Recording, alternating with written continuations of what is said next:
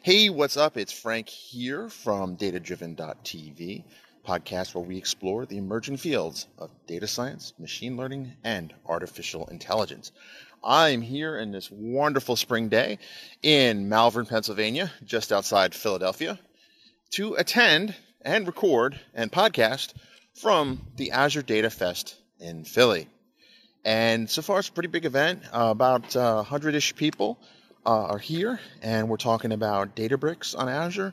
We're talking about Azure Data Factory, and I actually have my fancy camera, so I am going to uh, post this also on Frank's World TV on my YouTube channel.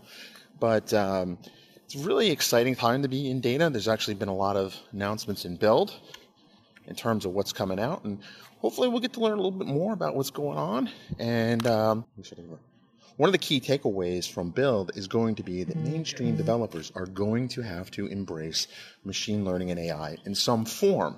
And you see that with the announcement of ML.NET, which is basically a uh, machine learning framework for .NET developers, as well as a bunch of other things that kind of came out that really the writing's on the wall. I saw it a couple of years ago.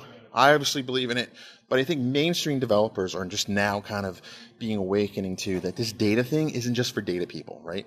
I was a developer and I always thought that data should be for the data people, the operations people, the DBAs. That's not true. I was wrong.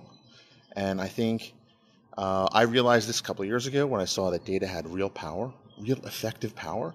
Uh, when I was working for Microsoft on K Street, they didn't care about the latest gadget or phone or tablet, et cetera, et cetera. They really cared about was data. And data that communicated to them told a story and was able to impact policy. So that these folks could drive the news, drive the headlines, rather than being driven by the relentless news cycle and all the drivel that goes on there.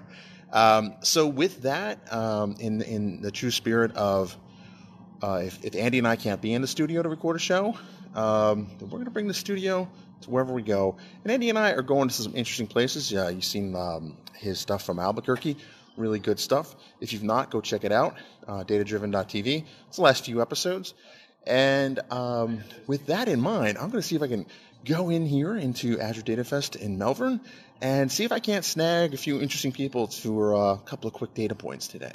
So you have a great day and keep your eyes and your phones or whatever device you want to use uh, locked into this uh, Facebook page, and uh, you'll be among the first to know.